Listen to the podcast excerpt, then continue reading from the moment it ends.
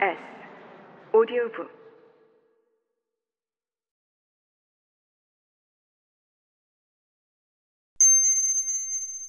3. 면역 체계가 오버를 떨어서 문제. 우리 몸은 벌레에 물리거나 곰팡이, 먼지가 많은 곳에 있으면 두드러기가 올라오게 해서 경고를 보내는데 내 몸은 별 탈이 없는 상황에서도 두드러기를 일으키는 히스타민이라는 물질을 과도하게 분비한다는 문제가 있다. 사실 히스타민이란 모든 사람의 몸속에 있는 꼭 필요한 물질이다. 혈관을 확장해 열을 내고 붓게 해서 피 속의 백혈구가 빨리 바이러스와 잘 싸울 수 있도록 도와주기 때문이다. 그런데 나의 히스타민은 적이 10명 들어올 때 공격수 1000명을 내보내 시도 때도 없이 두드러기에 시달리게 한다. 한번 두드러기가 올라오면 가려움이 심해져 항히스타민제라는 알약을 특사로 보내 워워 침착해 별일 아니야 라며 진정을 시킨다. 초기에는 두드러기를 가라앉히려고 연고부터 로션, 한약, 영양제까지 별의별 시도를 해봤지만 소용이 없었다.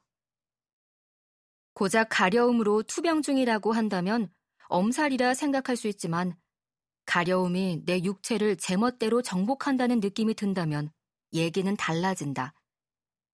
아주 작은 부위라도 일단 가렵기 시작하면 그 다음에는 순식간에 온몸이 토벌당하는데 그 속도가 너무 빨라 긁는 내 손이 두 개뿐인 게 화가 날 지경이다. 가려움은 중요한 회의, 소개팅 상대와의 식사 자리, 고급 매장에서의 쇼핑 중에도 발생할 수 있다. 그러다 보니 나는 항상 항히스타민제를 가지고 다닌다. 만약 외출하는 길에 알약을 챙기지 않았다면 반드시 약국에 들른다. 별일이 없는 평소에도 단골 카페에 가듯 습관적으로 약국에 들려 항히스타민제를 모아둔다. 사놓은 알약을 여러 가방 안주머니나 책상, 부엌 서랍 등에 넣어두고 상시 대비 체제를 갖춘 지가 10년이 넘었지만 이 싸움은 여전히 현재 진행형이다. 어느 날 아침의 일이다. 함께 자던 아들이 일어나자마자 내 얼굴을 보고 울음을 터뜨리며 물었다.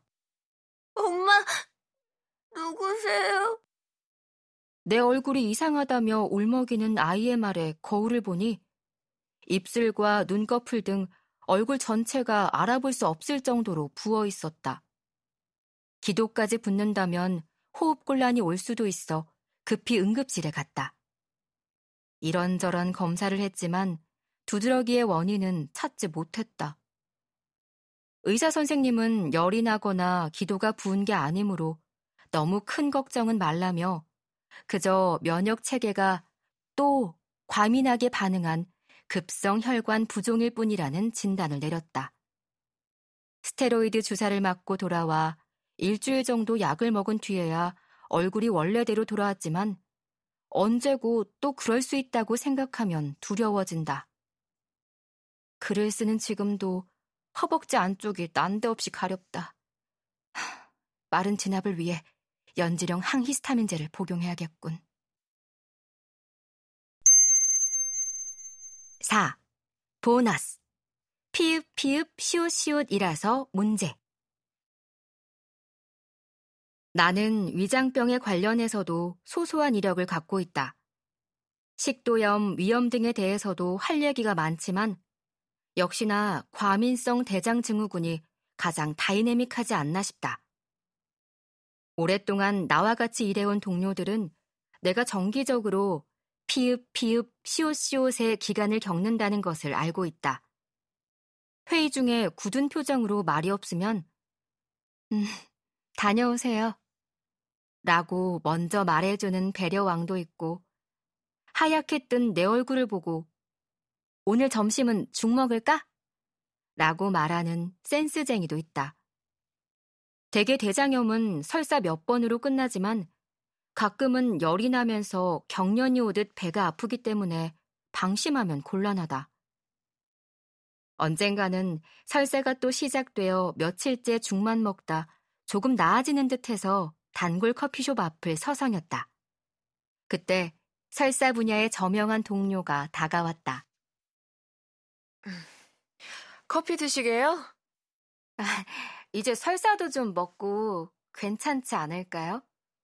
음, 설사할 때 커피는요. 내가 커피를 먹어도 되나? 라는 생각조차 하지 않을 때에야 비로소 먹는 거예요. 아. 역시나 설사의 멘토다운 명쾌한 가르침이었다. 그의 가르침은 어디에 적용해도 의미 있는 울림을 자아냈다. 기획서란 내가 이 문서를 그만 수정해도 될까? 라는 생각조차 하지 않을 때 비로소 완성되는 것이다.